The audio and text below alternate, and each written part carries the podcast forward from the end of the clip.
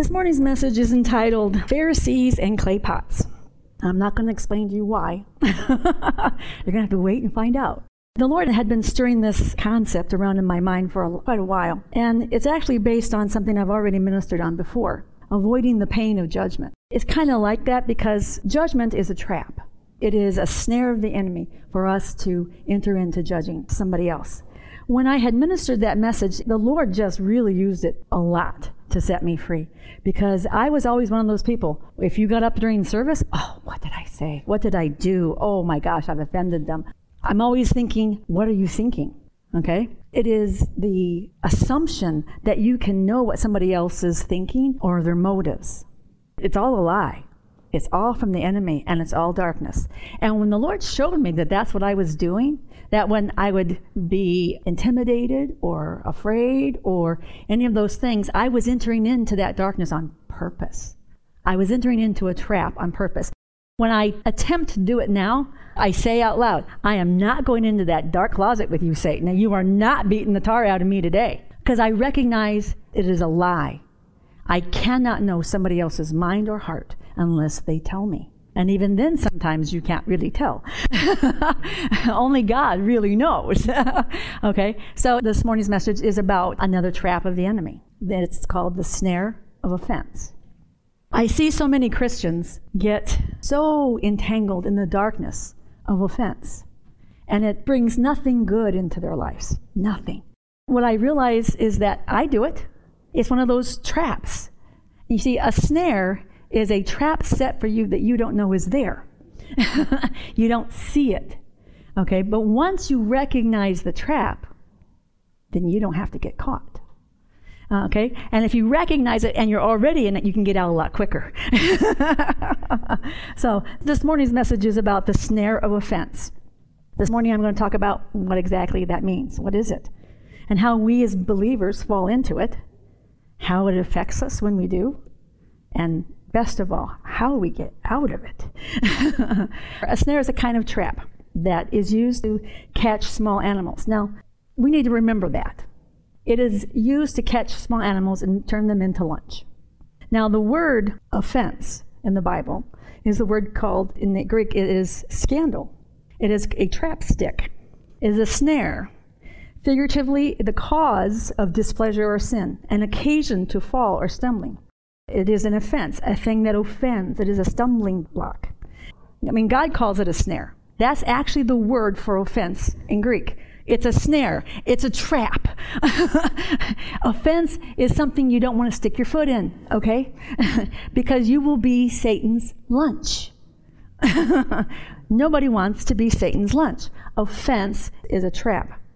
When you use the word offend or offense, I want you to see how vague these are. This is from the Merriam Webster's dictionary. It says to offend is to cause a person or a group to feel hurt, angry, or upset by something said or done. That's pretty vague, isn't it? To offend is to be unpleasant to someone or something. To offend is to do wrong, to be against what people believe is proper or acceptable. Again, there's no real hard definite things here, is there? The definition of offense, very much the same something that causes a person to be hurt, angry, or upset, something that is wrong or improper, a criminal act. Like if you get arrested, that you're what offense are you? Is it a misdemeanor? Is it a felony offense? it's a criminal act. so when we think of an offense or to be offended, it's very general. There's no definite that this is what it is, the cause, the trap itself. It's just very vague. There's a reason for that. Because offense can be anything, even if there's no intention to offend you. That's why it's a snare. You can't see it. There, it's not like you're looking for a particular thing. It's sneaky. A snare trap is sneaky. You don't mean to step in it, but you do. The truth remains that an offense, a snare, can still end us up in Satan's trap, taken captive to do his will it's a trap. And what I see with believers in particular, Christians are usually much more lenient on unbelievers than we are on believers. A minister years ago used to say, if you know better, you should do better. And that is what we usually expect. We expect Christians who know better to do better. So we hold them to a higher standard than we might somebody else. That is a trap. Now, taking defense is always, always, always a snare. It's the trap of the enemy to get your eyes off of Christ Jesus and onto yourself. The enemy used this, this snare tactic, if you will, on Jesus. In Matthew 16 21, it says this From that time, Jesus began to show his disciples that he must go to Jerusalem and suffer many things from the elders and the chief priests and the scribes, and be killed, and on the third day raised. Now Peter took him aside and began to rebuke him, saying, Far be it from you, Lord, this shall never happen to you. But he turned to Peter and said unto him, Get thee behind me, Satan, thou art an offense unto me. For thou savorest not the things that be of God, but those things that be of men. Jesus is the good kind of offense. okay, and we're not talking about that kind today. That's a whole different message. but Jesus was offensive because Jesus confronted the lies of the enemy. And so people who did not like what he said were very offended. Now, in this particular section of scripture, uh, one of the times I was reading this, I says, Lord, why is this an offense to him? In this particular case, the word means to cause you to stumble, to sin, to err, to get off course. And so this was a temptation. The temptation to be offended always comes before the actual offense. You will be tempted. You'll have to think about that to actually get offended. And so when I was asking the Lord, okay, Lord, what was the temptation here for Jesus? Because obviously there is one. He's saying, You're tempting me to get off course. Why is this a temptation? Now, what on earth could possibly tempt Christ to get off course? And I began to think about it, and the Lord began to minister to me. He said, Jesus, God Himself in Christ Father, Son, and Holy Spirit. The desire of God's heart has always been to be close in fellowship with mankind. That was all of the thousands of years while he, while he was orchestrating and maneuvering and bringing the right time for Christ to come. His whole heart was, let me love you. Let me wrap my arms around you. Let us be the best of friends. Oh, I can't wait to fellowship with you. That is God's heart. So in Christ, what does God get to do for the first time in all that centuries? He gets to physically put his hands on his babies and hold them and love them and fellowship with them. He gets to experience a little taste of what's coming. He gets to experience, oh, you, I love you guys. And we, oh, I have such plans for you. And he, oh, the best fellowship. And then he says to Peter, I'm going to go die and this is going to happen to me? And Peter's like, absolutely not. We love you too much. You're staying with us because we love you so much. We know you're the Messiah. We have a plan. We're going to take over Rome. We're going to rule the earth. Boy, we, this is a great plan, God. Jesus, you can't go die. We have a plan. you love us. You love being with us. You see, that was the temptation. The temptation is to forego what's in the future so I can have what I have right now. I love what Jesus says. You are not thinking the thoughts of God. You don't know that if I give up what's waiting in the future, you will die and I will never get to hold you again. I will never get to kiss you and encourage you and show you how beautifully I created you. That was the temptation. The temptation is to get Jesus off course. So, guess what the purpose of an offense is? To get you off course. If you know offense is a dark closet where you get your brains beat out, then you know not to go into that closet. okay? That's what this message is about. I'm tired of seeing Christians get their brains beat out by the enemy because they don't recognize they have stepped into that snare and the enemy has them by the foot and he is pulling them off course. They're not fulfilling their destiny. They're not even enjoying the fellowship with the Christ that they love because they're so busy being offended and hurt and upset and wanting somebody else to fix it. That is a trap that you can't get out of by yourself. So, how do we believers seem to fall into this trap so easily? Well, we're going to look at the parable of the Pharisee and the tax collector And maybe through this we can get some clues. This is how the Lord ministered it to me. Beginning in Luke chapter 18. I'm reading from the ESV version. He also told this parable to some who trusted in themselves that they were righteous and treated others with contempt. Contempt is a feeling that someone or something is not worthy of any respect or approval. It's a really serious word. Think about it. Contempt means I look at you and I say, You don't deserve, you are not worth any acceptance or approval. Wow!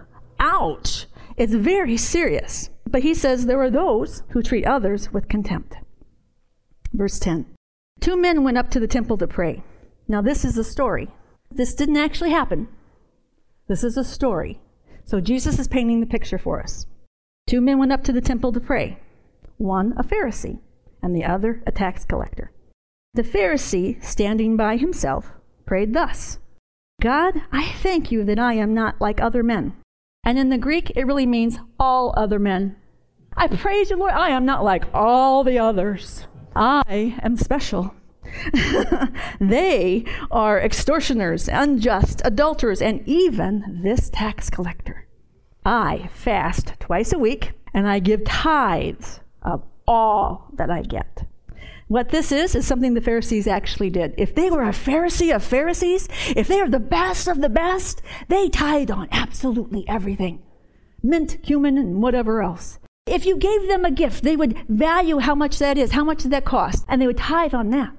They looked for a reason to tithe on everything, not because they loved God so much, but they wanted to impress God. You see, that was not required in the law. A Pharisee, a Pharisee is someone who looks at the law and says, I can even do better. I am that good.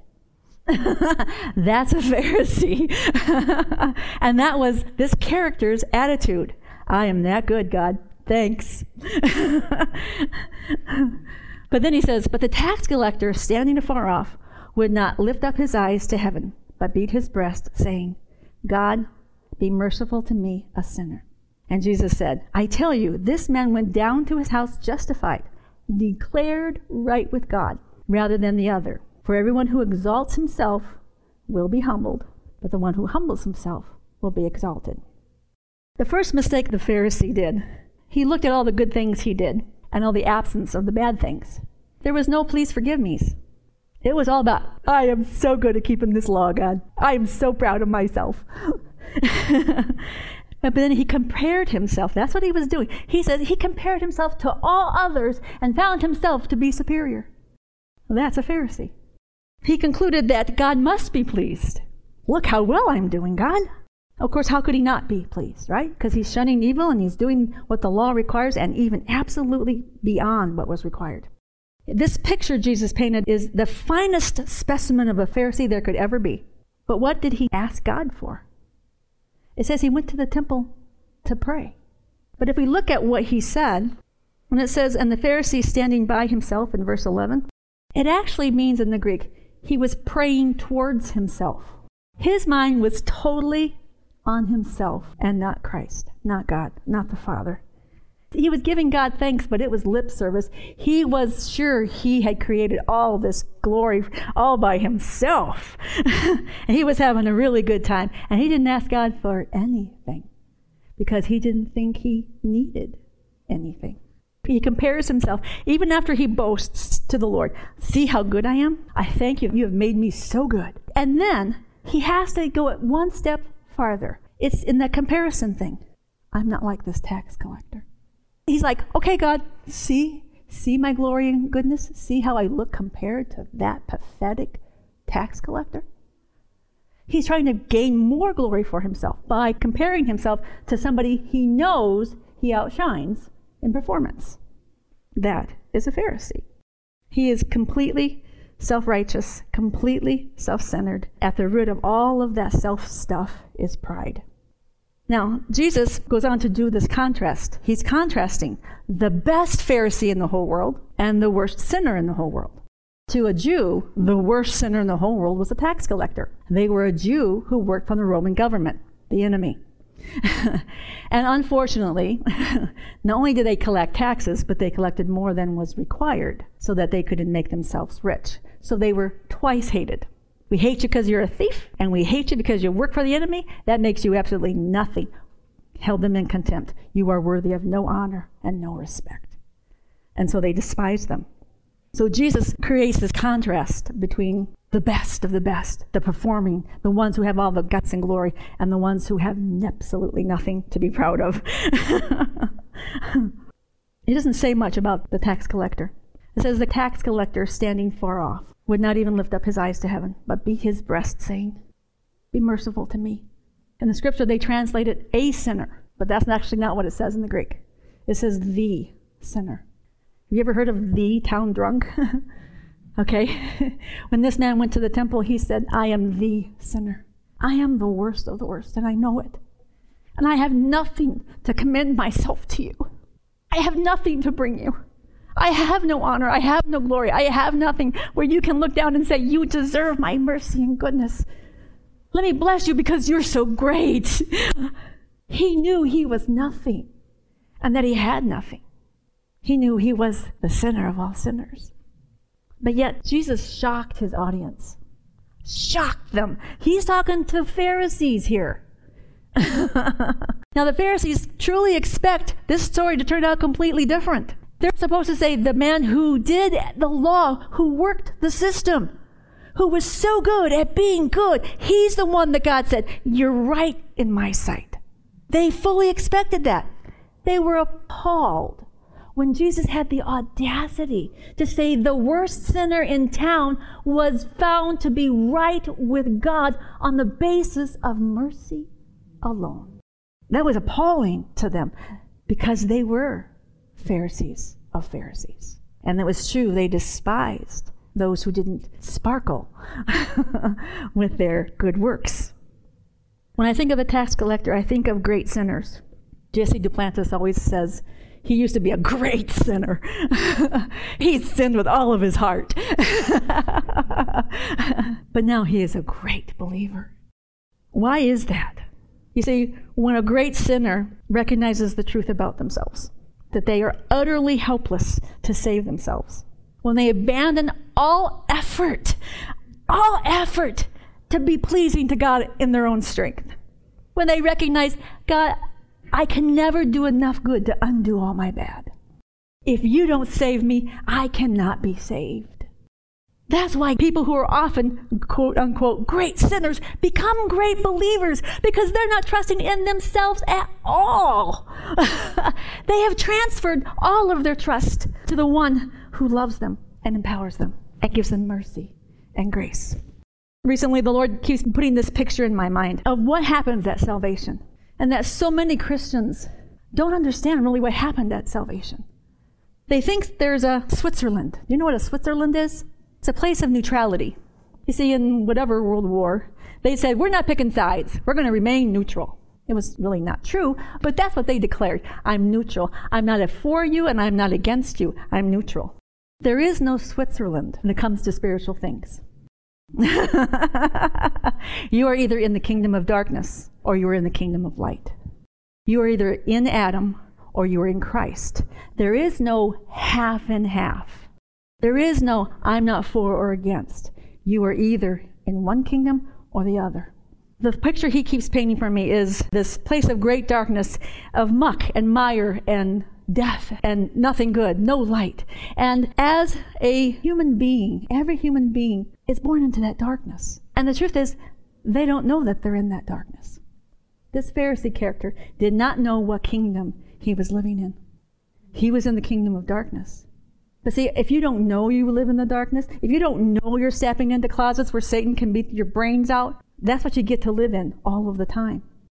An unbeliever in the best case scenario, they begin to realize that I am utterly helpless to get out of this pit.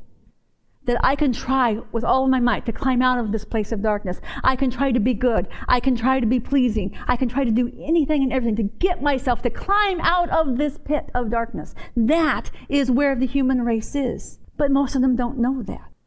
And too many Christians think that I'm half good. I'm in Switzerland. I don't live in that kingdom of darkness. I'm a good person. I live in Switzerland. and the truth is, no, you don't. And see, that's what the law was meant to do, was to bring somebody to the understanding that you live in a place you can never work hard enough to get out of. Hopefully, when we come to that realization, I'm in a pit of darkness I can never work my way out of. And if I don't have a Savior, I will not be saved. No matter how hard I try, I can't get out of the darkness. And when a sinner comes to that place and says, God, all I can pray have mercy on me. Have mercy on me. I don't deserve it. There's nothing good in me you can reward. It's okay. Just take me out of the pit. And that's exactly what he does.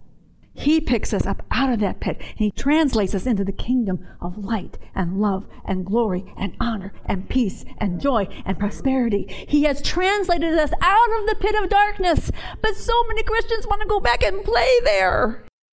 Why? Why do we want to go play in the darkness?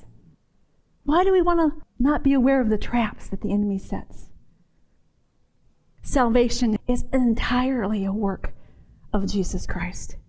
And all we do is we look unto him and say, Please. And he says, Yes.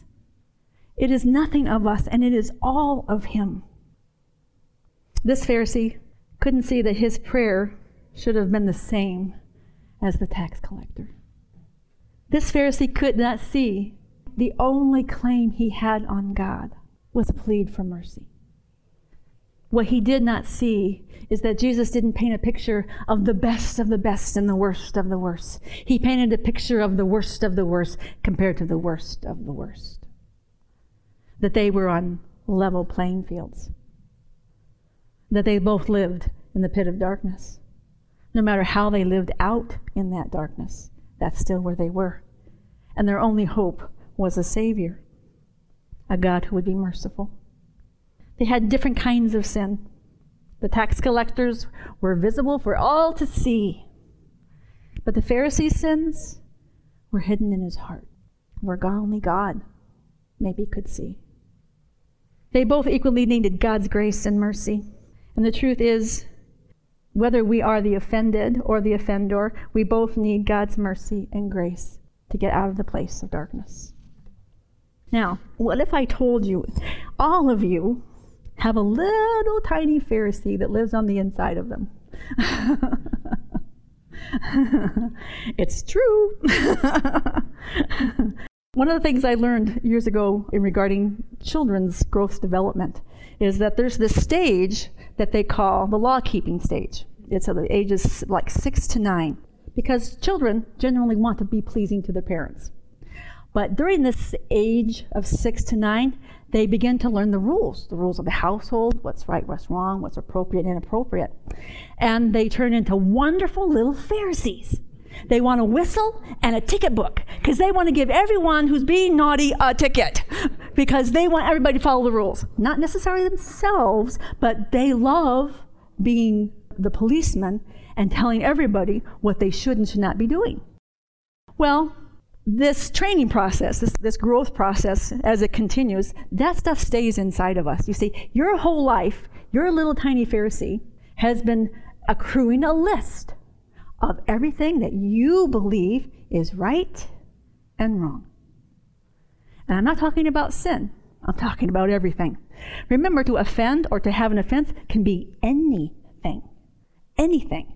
It is crazy how people can get offended at such small, tiny, insignificant things. But see, in their mind, they have been taught or they have made the judgment that certain things are inappropriate or not right in their household.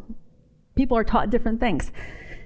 I'm reminded of the, the missionaries, I forget where country they went to, who, who were killed, but in that particular country, it was proper if the husband, the man of the house, was dying, that he could take one of his children with him. So they would actually kill a child to go with the father into death. That was their tradition. to them, that was proper and right. So to not do that was offensive. Okay? Now, one of the things I heard recently was a very famous minister who told his congregation that Your conscience is the Holy Spirit. And I was like, Whoa, it is not. And he went on to say why he believed that. It's like, No, that's not true. Your conscience is your little Pharisee. Your conscience has all these lists of rules of what's right and wrong. And we carry those things through our whole life. Everybody has a conscience. Not everybody has the Holy Spirit. Okay? It, there are two different things. Now, does the Holy Spirit speak into our consciousness? Absolutely. All the time. But we have to know the difference. we all have a little tiny Pharisee in our head called our conscience. You see, our conscience can condemn us, but God is greater than our conscience or our heart. Okay? So that's why we have to understand that some of the judgments we make, the things we take offense at, are not about right and wrong. They're not about good and evil. They're about what's right to us. It's our standard. It's what we think is right. And we get offended when people don't do things the way we think is right, especially if they don't do them as good as we would do them. we can get very offended very quickly. Just as an example, Olga, who manages the school, she comes from a very different culture. In her culture, it is very inappropriate for a lady to sit on the floor. Only ladies of the night would do such a thing. But when we went to Nicaragua, guess what we saw at the airport? We saw ladies, young ladies, sitting on the floor, laying on the floor. And she was like, oh my goodness. to her, it was an abomination you're telling everybody you're worth nothing. Now, is this from God? Is this from the Holy Spirit? No, from her little Pharisee. And we all have that little Pharisee that tries to tell us what's right and wrong according to us. I have to tell it myself. You see, I can't tell you about anybody else's mistakes. I can only tell you about mine. the little Pharisee inside of us. The day before we graduated, I went to go get my hair done, to get it cut and colored. And I had used the same lady I had used previously. I told her I want the same thing, just a little different in the front and same color. And she did something totally different. and she made the front of me all white and I was like, uh, that's not right. so she attempted to fix it. and then she had done a pre cut and said she'd finish the cut when the color was done. And because she had to fix what she had done, it took so long she couldn't finish styling my hair. So I left the salon with wet hair. So I didn't really know what I had until I got home. and I understood while I was there, she was doing the best that she could. And I gave her a nice big tip because I know you're trying. You're trying to do your best. You're trying to make me happy. But when I got home and saw what she had done to my hair, I was like, so mad, Jesus. I am so mad. this is not what I expected. This is not what I wanted. This is not what I paid an awful lot of money for. and I was furious. And I thought, can I stay home for my own college graduation? I do not want to go out looking like this. now, is that the Holy Spirit? no. That's a little Pharisee on the inside of me that cares so much about how she looks that she's thinking about staying home from her own college graduation. Dumb. So I had to make a decision. I said to Lord, Lord, I have never been so unhappy with a haircut in my entire life. This has got to be the worst of the worst. and God's like, Really? Really? What is offense? Angry, hurt, upset. I have now taken offense. My, you know why I was so offended? I paid a really a lot of money for that. if I had paid 20 bucks, I got what I deserved, okay? but I had paid a lot of money and I expected something I didn't get. And the little Pharisee in me says, This is not right. This is wrong. And God's like, Okay, you're gonna go to sleep like that? Uh, Lord, can you make me look cute anyway?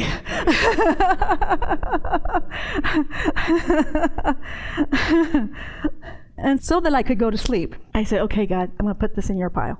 You know what? There's your pile and there's God pile. The God pile is a pile where you have absolutely no control. there's no escaping the fact that my hair is not going to change before I go to the graduation tomorrow. There's no one to call. There's no one to make it fixed. There's no one to make it right. It just has to be the way it is. I'm going to have to swallow my pride. Little Pharisees, very proud. They care about things like that, things that don't really make a difference. To my little Pharisee, how my hair looked was really super important. I know that's not true for anybody here. and you know, it's just my little Pharisee that's that way. So I got offended. And the next morning, when I went to do my hair, it started all over again. I'd put it in God's pile that night. it's your pile, God. You have to fix it. And then when I got to do my hair, I was like, I'm so mad. and God's like, Oh, you're going to go to your graduation and worship like that? Oh, no. I can't be in Pharisee land and in worship land at the same time. They don't mix. one is flesh and one is spirit. God's like, okay, where are you going to walk today? You going to walk in the flesh? Are you going to walk in the spirit? What do I have to do?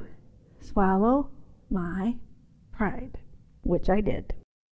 Why do we get snared into taking offenses? Because we get our eyes on ourselves. We get our eyes on our opinions, on our feelings, and our standards of right and wrong.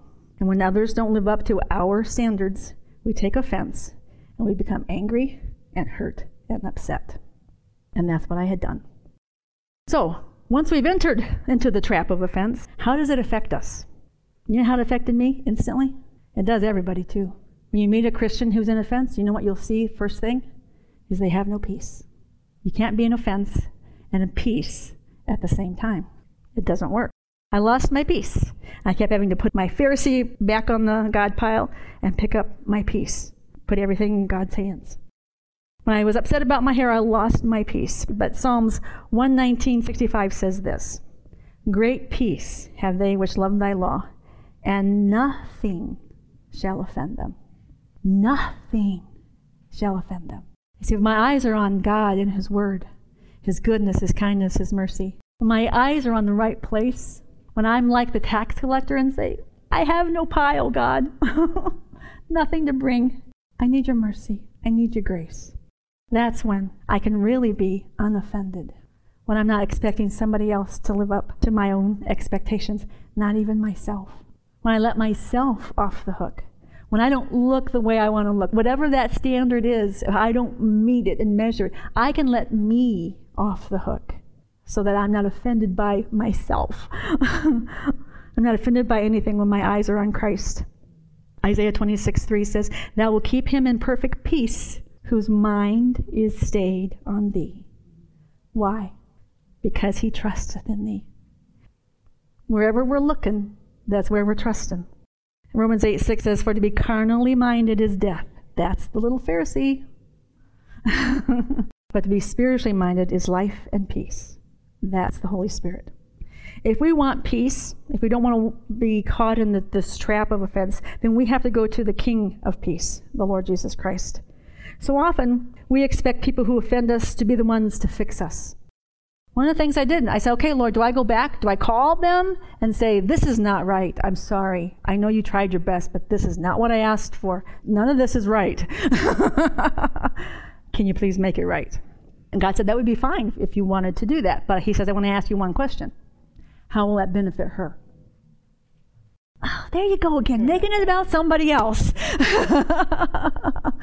He said, How will it benefit her for you to do that? For you to make a big fuss? Because whose fault is it? Is it her fault or is it your fault?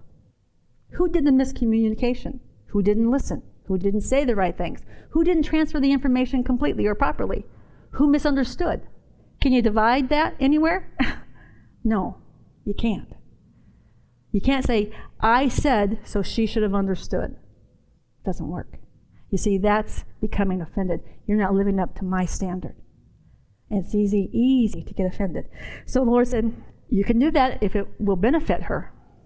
It's like, ah, man, that's probably going to get her in trouble with her boss.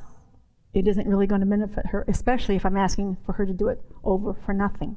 Because I think the right thing is you should make it right. See, the truth is, we do that with people. When they offend us, we want them to make us okay. We want them to apologize. We want them to change. And Jesus says, No, that's your Pharisee. And what was the Pharisee's problem? His heart. And who can fix a heart? Only Christ. Only Christ. So he said, I'm the only one that can make this right. And you haven't trusted me to make it right. You're trying to do it in your own strength and in your own wisdom. It's your Pharisee and your pride that's offended. and none of this is going to work out well for you because you're in the snare, you're in the darkness. Come back into the light. Let me fix this. Let me pay for a new hairdo. Let me send you to a different place. Let me lead and guide you. Let me. You see, if I take whatever is broken or whatever I find offensive to Jesus, and knowing He's the only one that can really make me right in my heart, other people can't make me right. Other people can't fix me. Only Jesus can fix me and fix my heart. When I was studying for this message, this is where the clay pots come in. I love this scripture. It's in uh, 2 Corinthians 4 6, and I'm reading the ESV version. For God, who said, Let light shine out of darkness, has shone in our hearts to give the light of the knowledge of the glory of God in the face of Jesus Christ.